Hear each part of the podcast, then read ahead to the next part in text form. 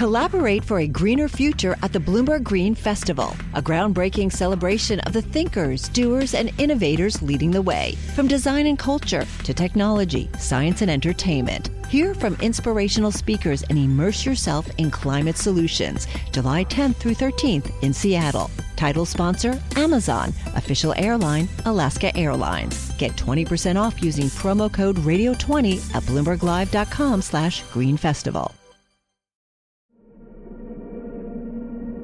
Date and time of autopsy March 3rd, 2016, 1300 hours. The cadaver corresponds to an adult female. Three bullets, all fired from a Smith & Wesson 38 Special, had ripped through her body. Complexion average. Body condition intact. Height 163 centimeters. Rigidity complete. One bullet entered her left arm and continued into her side. It pierced her left lung before lodging in her right one. Alterations observed. Decorative tattoo on left upper third of back. Another bullet entered her left shoulder at an upward angle. It continued toward her neck, bursting the jugular vein and an artery. A third bullet entered her upper back. It tore through her left lung, then her diaphragm, then her stomach, her adrenal gland, and finally, fractured one of her vertebrae. Fingerprint examination revealed that the corpse, registered as autopsy 371 2016, belongs to Berta Isabel Cáceres Flores. The medical cause of death was obvious to the coroner. But you'd never find the real cause by tracing those bullets. To do that, you have to follow the path of Berta's life as an activist. It starts in her childhood home.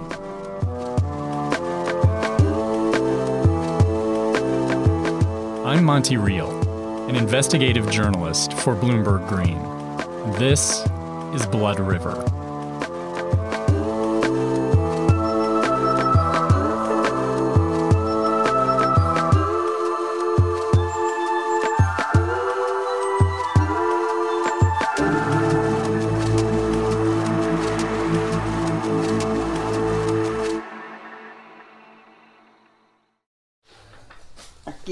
Aquí, está todavía todo el- todos los documentos, todo lo que escribía que era del copín. Berta's mother's name is Austra Flores. She's showing me around the family home in La Esperanza, a small city in western Honduras. The rooms where Berta slept and worked for years remain pretty much as she left them. Her mother shows me Berta's old work files, her high school awards, and some of the rag dolls she liked to collect, including a little brown one, Berta's favorite. Una muñeca? Sí, una muñeca negrita. Austra wears her gray hair long, pulled back in a loose ponytail. Her 87 years have been full of challenges. She mothered 12 children. More recently, she suffered three strokes and a brain hemorrhage. But she's still sharp. And her memories of Berta are especially vivid. She was the youngest of the 12, and Austra calls her Bertita, an endearing way of saying little Berta. Bertita fue una luchadora incansable. Bertita was a tireless fighter, and I think that yes, she learned a lot from me. Creo que sí, ella aprendió mucho de mí. Austra was born in 1933. That same year, the National Party of Honduras took control of the presidency. That party still exists. It's one of the two most powerful political coalitions in the country, the more conservative one. The National Party has evolved over the decades, of course, but some of its early leaders were classic authoritarians. They cracked down on labor unions and the press. They jailed political enemies and even outlawed opposition parties. They denied citizenship and the right to vote to women. And they routinely exploited indigenous communities for cheap labor.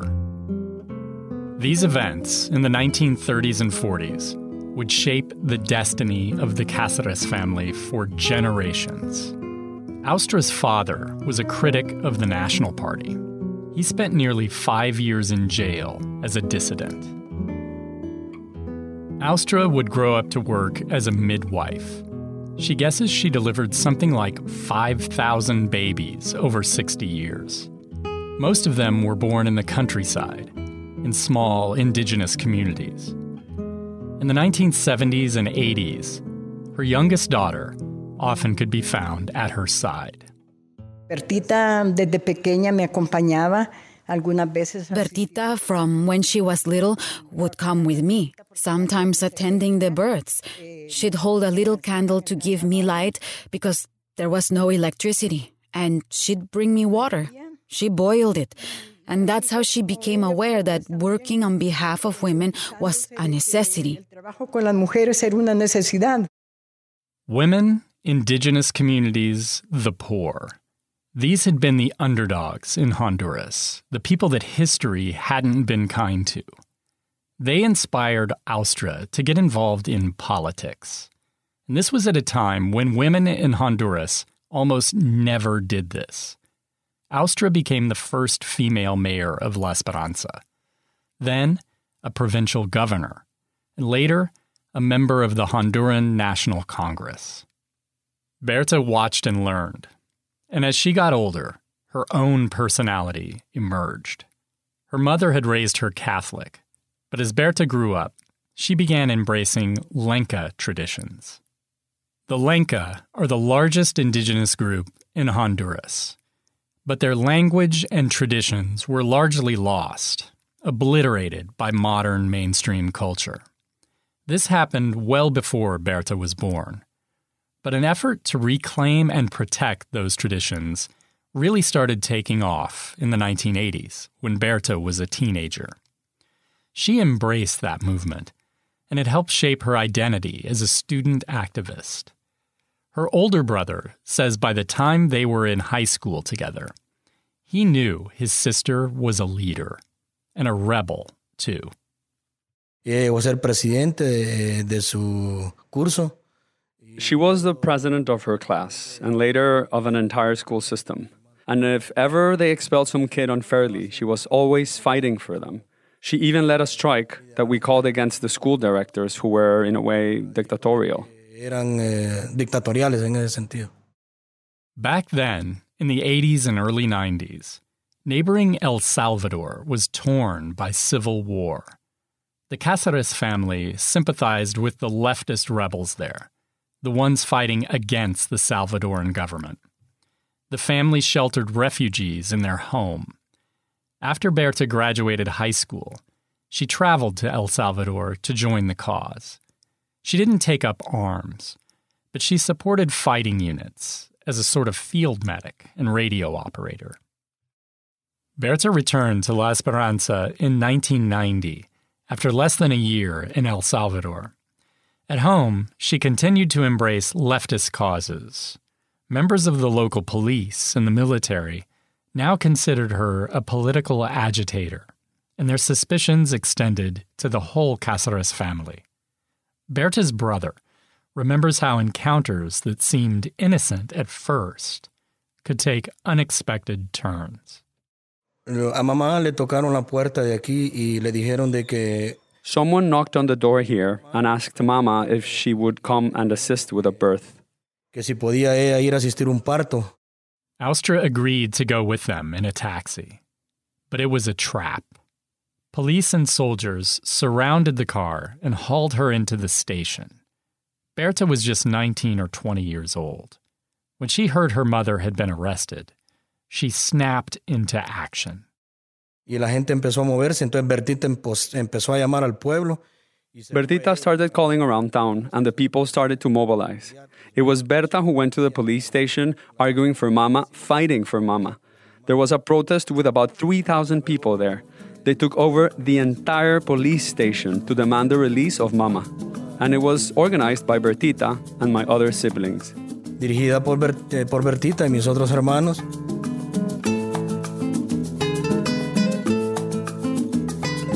By her early 20s, Berta was on her way to becoming the loudest voice for indigenous and women's rights in Western Honduras. And by her 30s, she'd become a national figure. She often traveled to the capital, Tegucigalpa, to lobby for her causes. After President Manuel Zelaya was elected in 2006, her influence grew.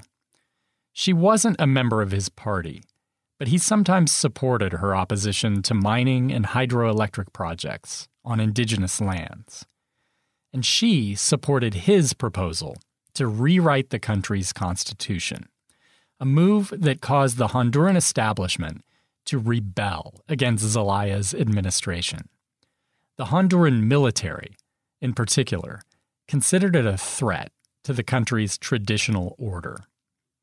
Then, on June 28, 2009, Honduran politics and the trajectory of Berta's life took a very sharp turn.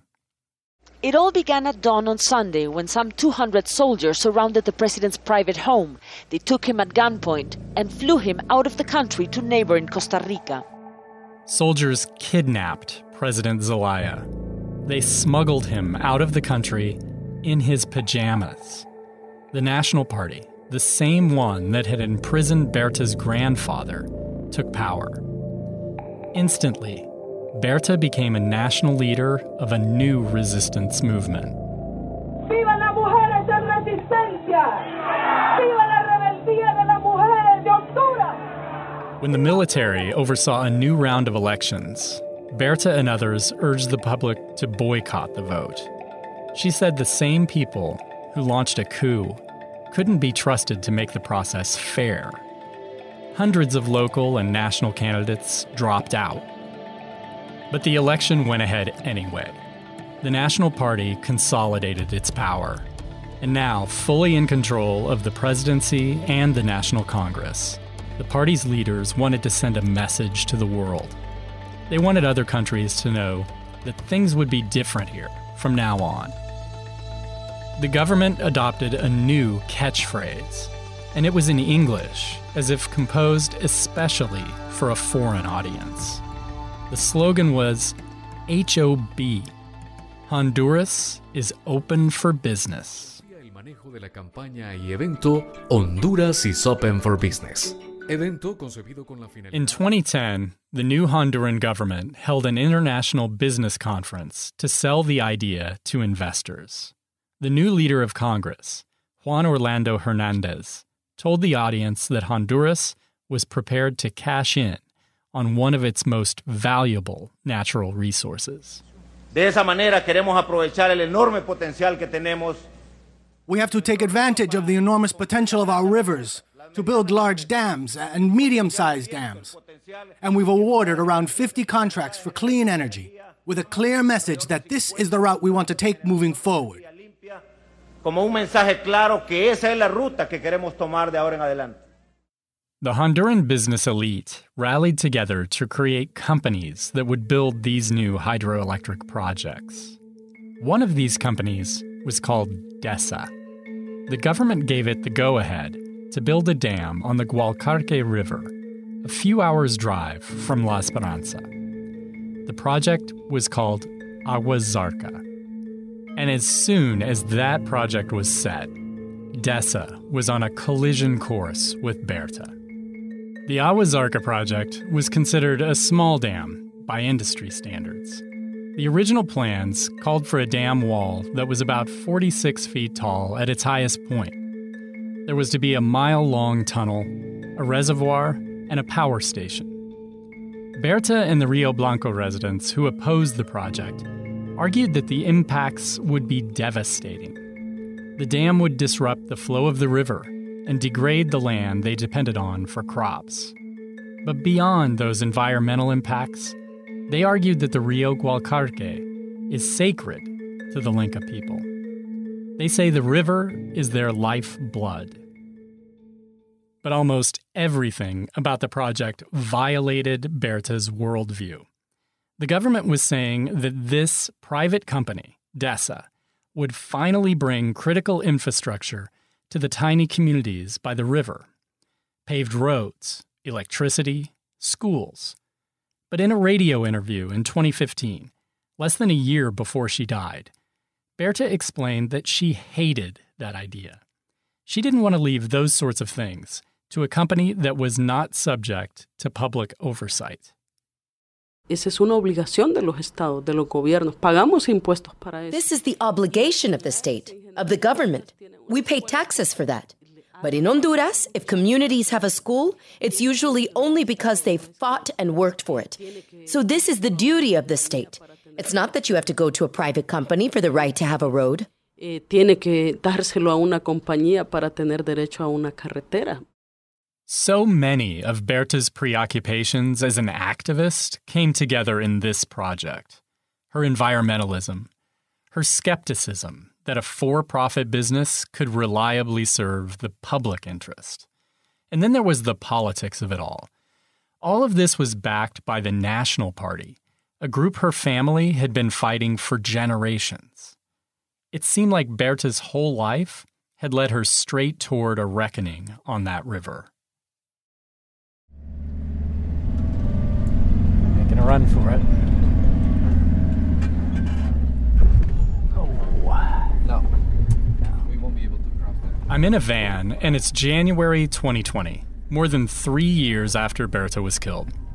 A member of COPIN, Berta's activist organization, is with me, as well as a guide who's a friend of the Caceres family. We're heading toward Rio Blanco, a town near the Gualcarque River. The plan for today is to meet people who worked alongside Berta. I was warned that this trip could be risky. There's only one road that leads to Rio Blanco. The activists say locals who supported the Agua Zarca project have been known to attack people they believe are connected to COPIN. While we're driving, it starts to rain. And soon, just a couple of miles before we reach our destination, our van gets stuck on a muddy road in precisely the worst place to get stuck. We're directly in front of a group of houses. The activists tell me most of the attacks have happened right here. Inside the van is Raul, my COPIN friendly guide, and an activist named Dunya. They huddle together, trying to brainstorm a way out of this jam. Okay, so I'm saying, what options do we have? Um, she said, and I said, what about if we get beasts like horses? Horses, yeah. and then she says, the problem would be leaving the car here because they have at- even attempted to set COPIN cars on fire. And the only reason they couldn't uh, set it on fire was because there was a crowd here, like looking at the car. That would not be good. One option we don't have is calling someone. Our cell phones are not getting reception. And as we sit, stuck in the mud, several people begin coming out of their homes.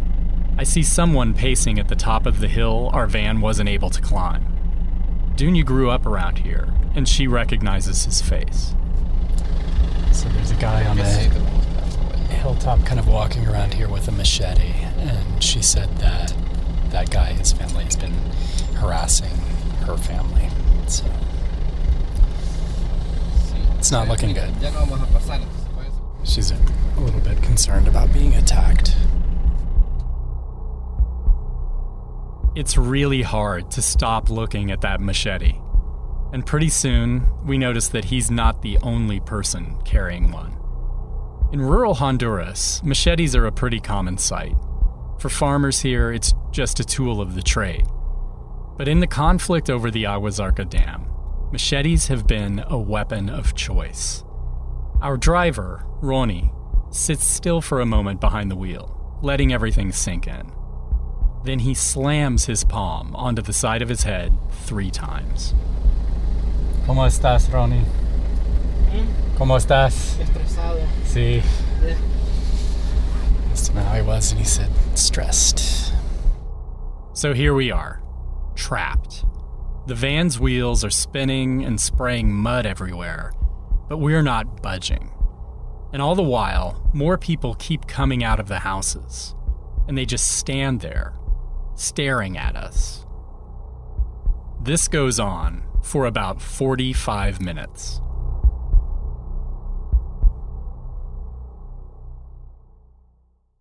The standoff is an appropriate introduction to Rio Blanco. The threat of violence has become this community's defining feature. Eventually, some people approach the van from behind. Dunya recognizes them, they're friends. They offer us a ride in a truck that's a lot more agile in the mud than our vehicle. We hop in and make it up the little hill, past the staring onlookers and past their machetes. Safe. Porque antes que nosotros, esta represa no llegaba. Mm, Before the dam came into our community, this was a community that was nice and clean. We were able to go out onto the road in the dark, and now we can't. Or we can, but we're torn to pieces.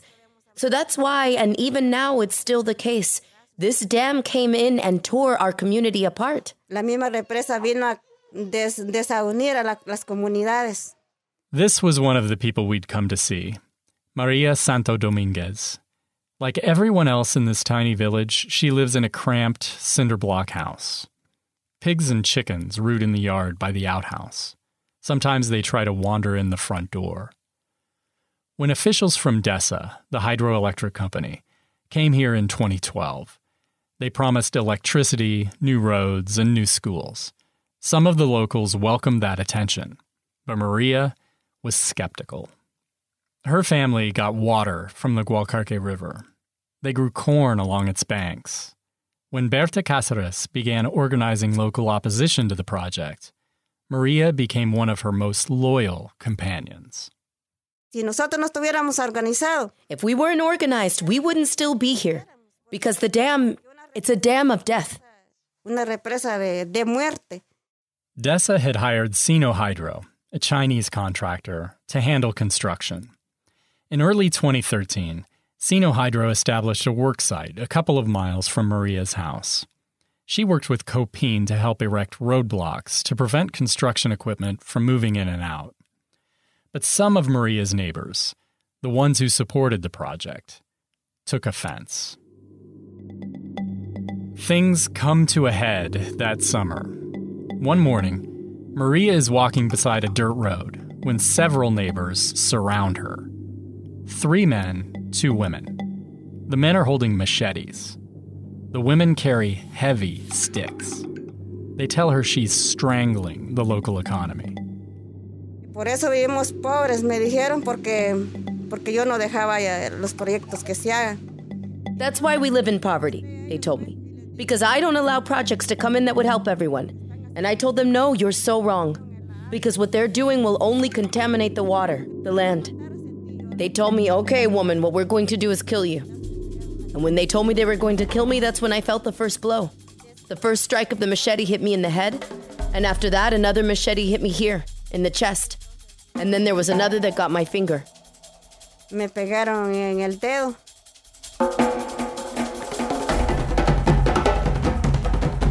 That finger falls away, severed. She's bleeding from wounds in her chest and her head. As Maria is being attacked, her husband arrives on the scene. The attackers turn on him. They slash him with a machete, cutting into his hand, his forehead, and the skin around his left eye.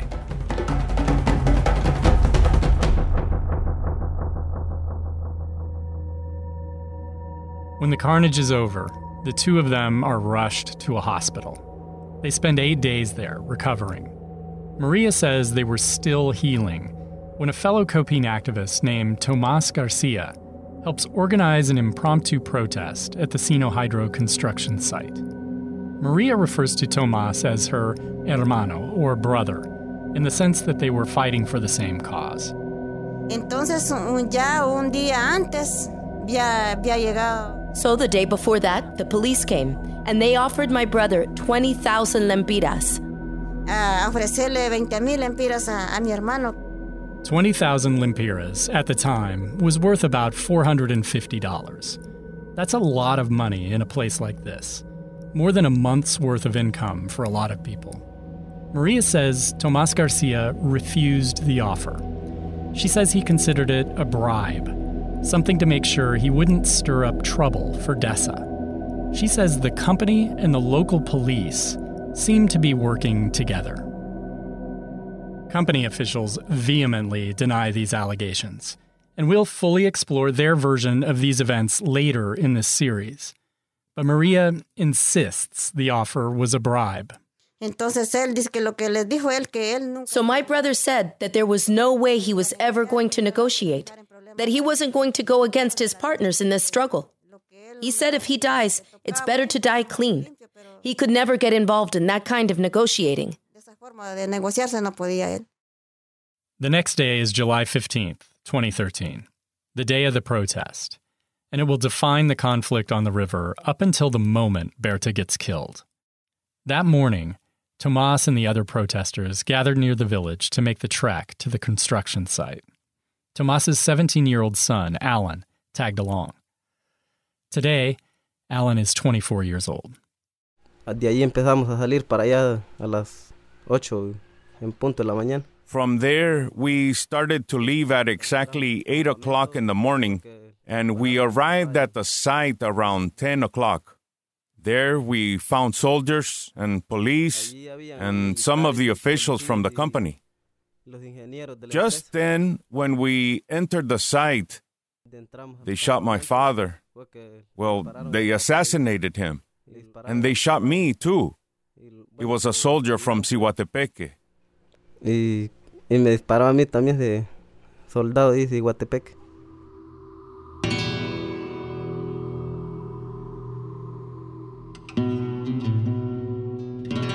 The security force that protected the worksite was a mix of civilian and military guards.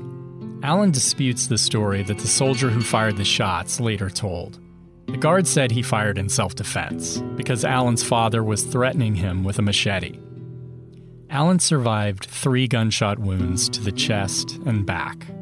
His father was killed instantly. So, even now, nearly seven years after those incidents, the wounds still feel fresh for those who lived through them. After my first trip to Rio Blanco with COPIN members, I returned about a week later. This time, I wanted a different perspective. I was with community members who had supported the dam project, Endesa. The roads had dried out by now, but I was shocked when they drove me to the exact spot where the van had been stuck the week before. They led me on foot toward the very house that COPIN had described as the most dangerous one in Rio Blanco. They told me this was the home of the Madrid family. I recognized the name. Reports by various nonprofit groups outlining the tensions here had mentioned the Madrids. One report I'd read from 2013 said the family had tried to intimidate opponents of the dam through, quote, constant harassment. It was the Madrids who'd sold DESA the land that would become its work site. This was a family that clearly and emphatically sided with the company. As I approached the Madrid house, coffee beans were drying in the sun. We walked around the back of the house.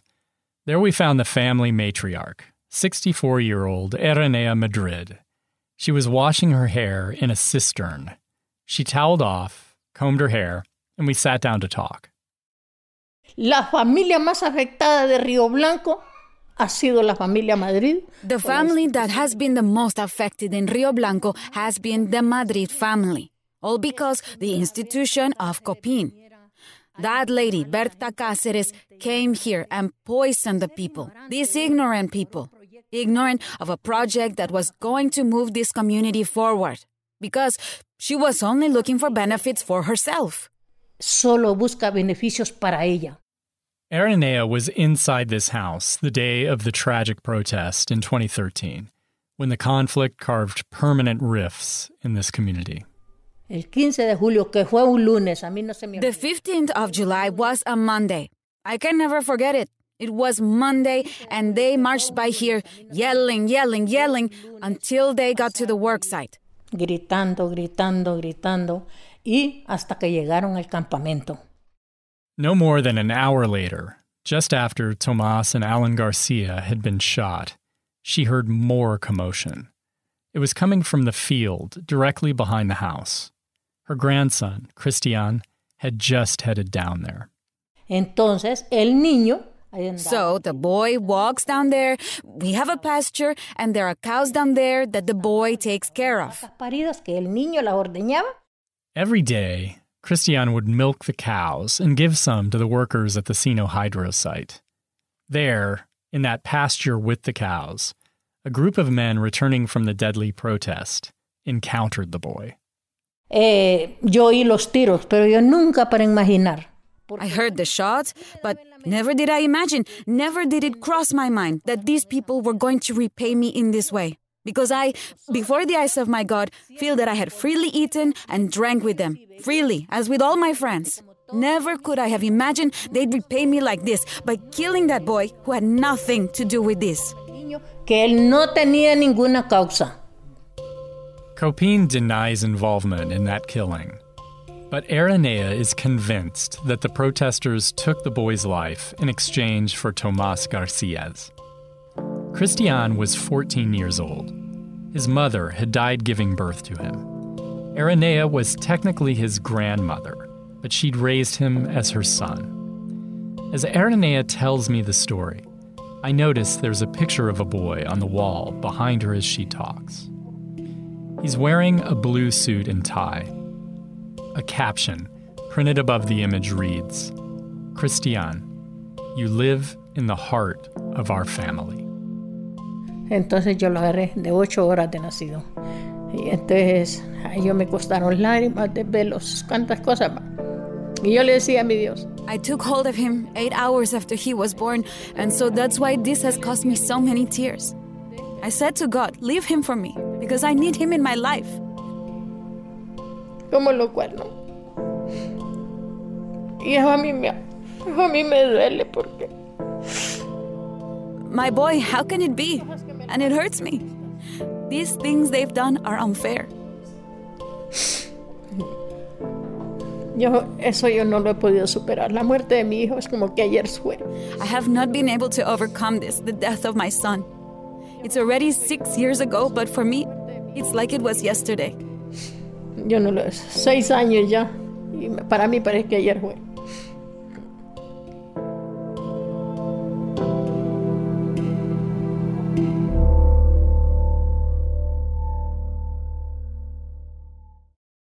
Success is more than the final destination. It's a path you take one step at a time. It's discipline, it's teamwork, and it's the drive and passion inside of us that comes before all recognition. It's what Stifel's been doing for over 130 years. Quietly, yet strategically, Stifel's become one of the fastest growing wealth management and investment banking firms in the country. Our financial advisors go beyond traditional wealth management to provide clients with direct access to one of the industry's largest equity research franchises and a leading middle market investment bank because success is the drive it takes to keep climbing, the passion to keep investing, the best of each of us made better by the best in all of us. And that is where success meets success.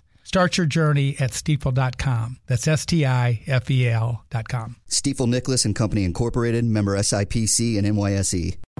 Collaborate for a greener future at the Bloomberg Green Festival, a groundbreaking celebration of the thinkers, doers, and innovators leading the way. From design and culture to technology, science, and entertainment. Hear from inspirational speakers and immerse yourself in climate solutions. July 10th through 13th in Seattle. Title sponsor Amazon. Official airline Alaska Airlines. Get 20% off using promo code Radio20 at BloombergLive.com slash Green Festival.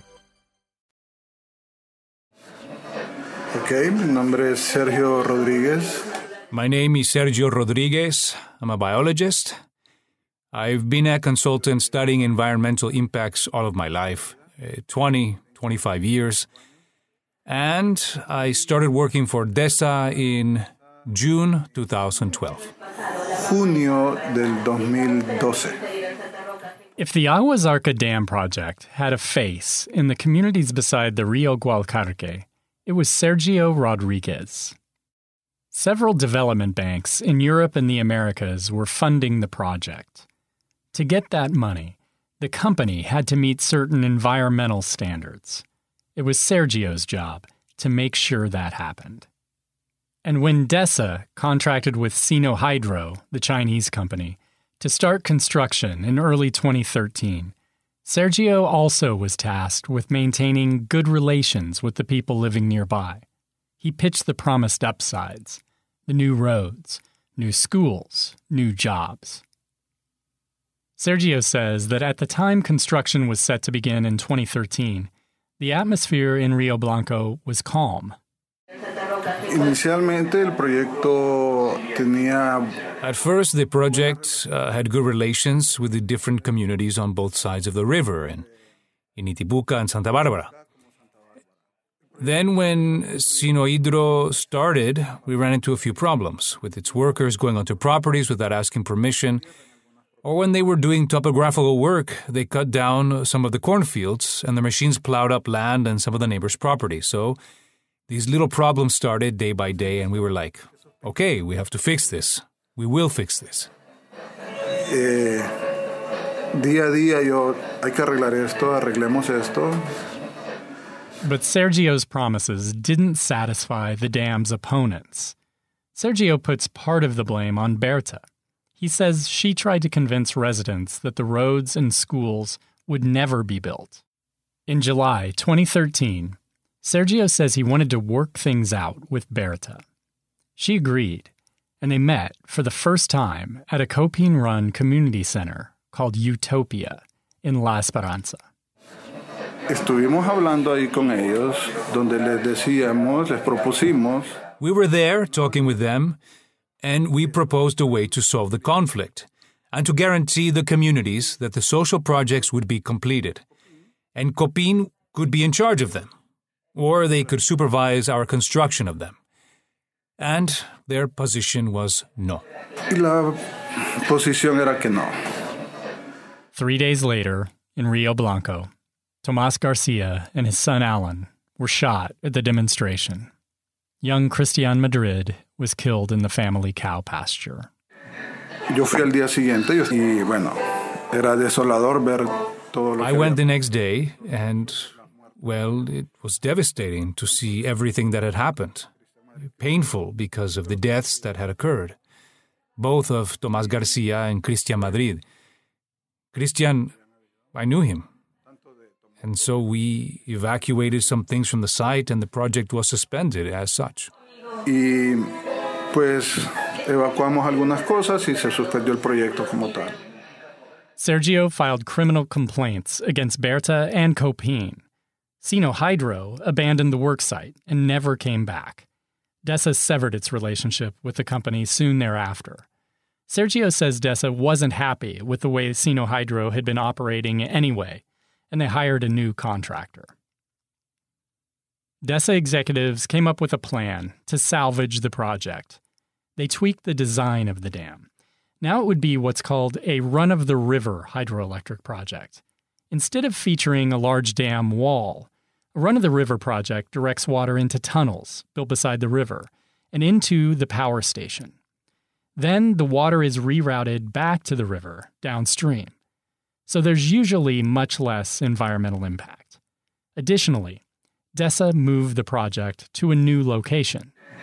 Para evitar conflicto, entonces decidimos mover To avoid conflict, then, we moved the site of the dam, relocating it two kilometers upstream, where we had 100% support and there was no problem. proyecto donde no teníamos ningún problema. The move didn't end the protests from COPIN. Even if the environmental impacts were reduced, they didn't completely disappear. The protesters argued that it was still a disruptive construction site. The river's aquatic life and the strength of its flows could be altered. COPIN planned one of its protests for February 2016, just a couple of weeks before Berta was killed. Sergio says most of the protesters were bussed in from La Tejera, a neighborhood in Rio Blanco that's on the other side of the river, near the previous site of the project. Teníamos otra vez información de que We had information that Berta Cáceres was going to come and that she had asked the residents of La Tejera to cross the river again and they were to occupy the project's property for something like eight days. Because we knew this demonstration was going to happen, obviously we called the police again, and the police arrived before the protest started. Antes de que llegara la manifestación. When Sergio got to the scene, he spotted a familiar face among the demonstrators. Yo me acerqué a Berta Cáceres y le saludé. ¿Cómo está, doña Berta? Le digo. I approached Berta Cáceres and greeted her. How are you doing, Berta? I asked her. I congratulated her on the Goldman Prize that they had given her in 2015, and she told me, You're invited to come visit the Utopia Center so you can see what we've done with the prize. Para que vaya a ver lo que hemos hecho con el premio. That, he says, was the extent of their conversation. Sergio says it was the last time he'd ever see her.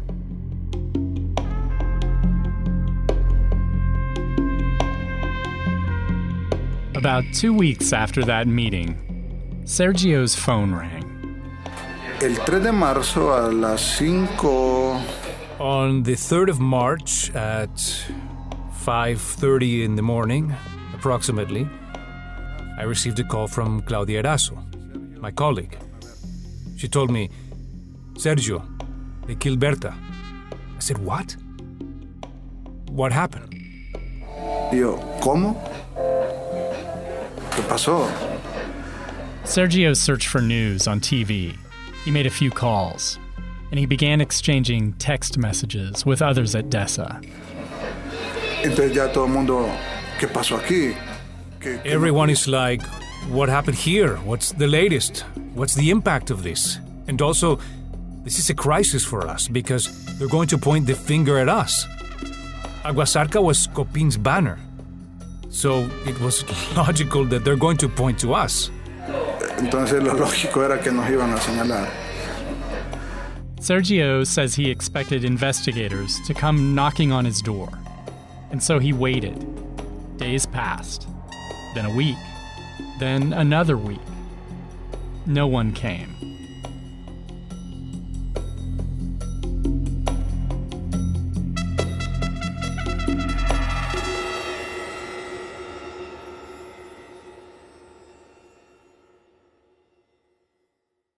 In those days after the murder, Gustavo Castro had emerged as a prime suspect for police. He's the Mexican activist who was in the house with Berta on the night of the murder, and he'd been shot in the hand and the ear.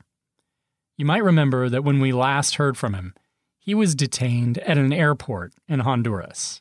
Authorities wouldn't let him leave the country. So a couple more weeks passed. Gustavo was now holed up in the Mexican embassy in Honduras, the only place he says he felt safe. The Honduran investigators were still trying to figure out how he might be connected to the crime. Gustavo's brother flew in from Mexico to try to help bring him home, but had no luck. y nos pasan a una sala y ahí nos dicen They took us to a room, and there they tell us Gustavo Castro is now prohibited from leaving the country for 30 days. La resolución de la juez de que yo no puedo salir por 30 días. His lawyers asked to see the court order declaring that he be held in the country, but Gustavo says there was no court order. So his lawyers tried to fight back. They went to the courthouse in La Esperanza and filed two petitions. One was a complaint about not being shown a court order. The other asked that he be allowed to go home. Y al día siguiente, mi abogada va a la esperanza. And so my lawyer comes back the next day, and the judge tells her he is suspending her from professional practice.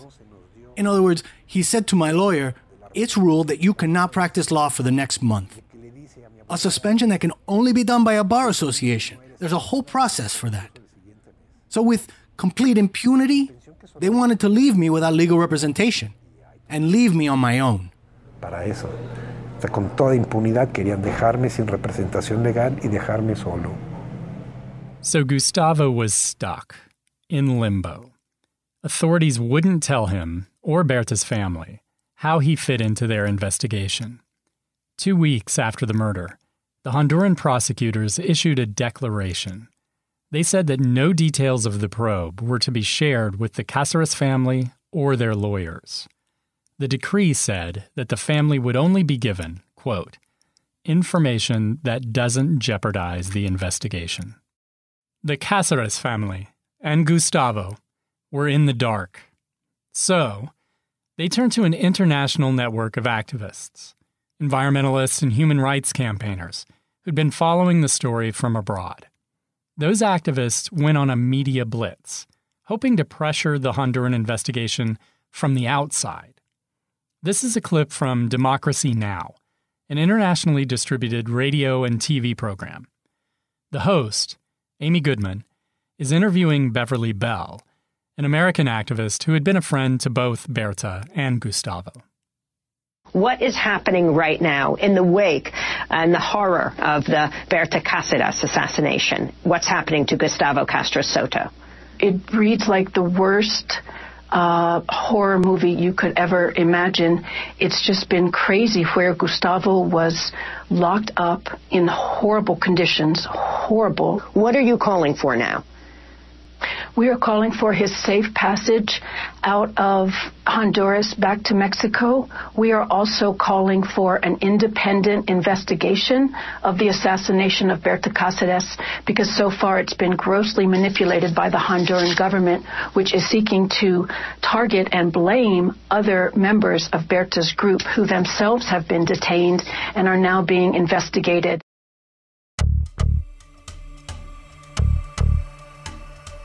They had ripped a page out of Berta's own playbook. If the Honduran government wasn't listening to them, maybe the noise of an international pressure campaign would attract some attention. They argued that instead of focusing on Gustavo or on Berta's colleagues, they should look at DESA. Berta herself had repeatedly said that the company had been the source of threats against her life. Berta's daughter, Bertita Isabel, continued to press investigators to shift the focus of the probe. Los del Ministerio Público no tenían ni idea por dónde moverse. The public ministry had no idea what to do with themselves. So we were saying, look at the company. But 13 or 14 days passed before the company, for the first time, was targeted. Para que la empresa por primera vez fuera allanada.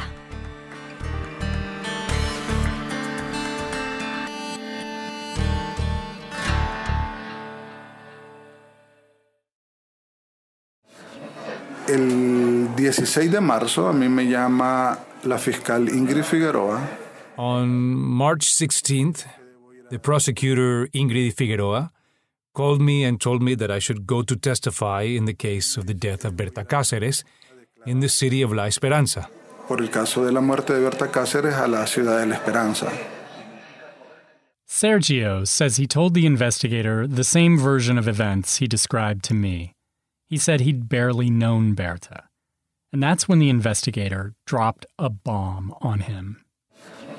La fiscal Ingrid Figueroa me dijo, usted está declarando en calidad de investigado. The prosecutor Ingrid Figueroa told me, You're giving a statement as someone who's being investigated. That's because there's testimony that you threatened Berta Cáceres with death. I was surprised. I had seen Berta Cáceres three times in my whole life. Yo a Berta Cáceres la miré tres veces en mi vida.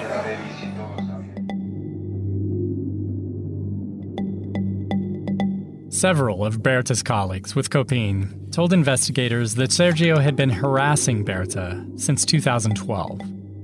He threatened her with repeated telephone calls. And that conversation that happened a couple weeks before the murder, the one that Sergio says was friendly when he congratulated her on the Goldman Prize, COPIN witnesses say Sergio was angry with Berta, that he threatened her again.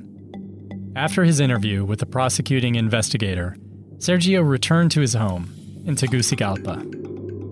Later that same day that Sergio was questioned, another COPIN activist, a man named Nelson Garcia, was shot and killed about 100 miles south of La Esperanza. Honduran police considered it an isolated case. He'd been involved in other protests, which weren't connected to DESA or Agua Zarca. Even so, that killing got the attention of two European development banks that had backed the project. Both said they'd suspend financing until the investigation was resolved.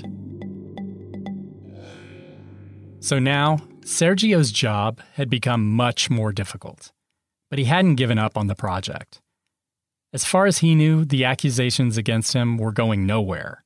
He continued working for DESA, waiting for the smoke to clear. But there were signs the investigation was evolving. In April, Gustavo Castro was finally allowed to leave the country. He'd been held by authorities for more than a month, but now he was no longer considered a suspect. The investigators' interests seemed to be shifting toward other people. Sergio was one of them. Y el 2 de mayo, And then on May 2nd, my lawyer called me and said, There's a warrant to search your house. y me dice que hay una orden de allanamiento en mi casa. That day, May 2nd, 2016, would begin at dawn with a series of raids and surprise arrests. By late morning, secret developments inside the investigation began to emerge. A new cast of characters would assume center stage. By evening, more blood would be spilled. The story of that day, from dawn to dusk, on the next episode of Blood River.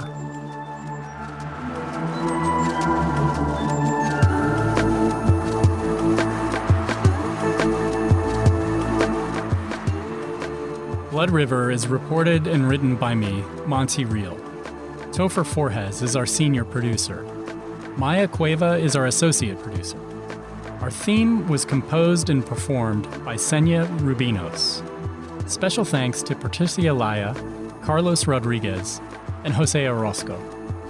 Francesca Levy is the head of Bloomberg Podcasts. Be sure to subscribe if you haven't already.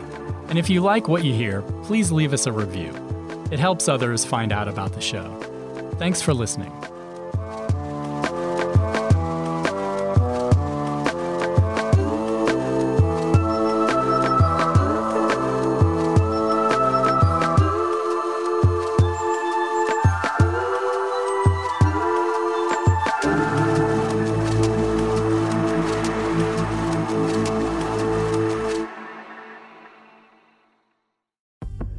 Collaborate for a greener future at the Bloomberg Green Festival, a groundbreaking celebration of the thinkers, doers, and innovators leading the way. From design and culture to technology, science, and entertainment. Hear from inspirational speakers and immerse yourself in climate solutions. July 10th through 13th in Seattle. Title sponsor Amazon. Official airline Alaska Airlines. Get 20% off using promo code radio20 at bloomberglive.com slash green festival.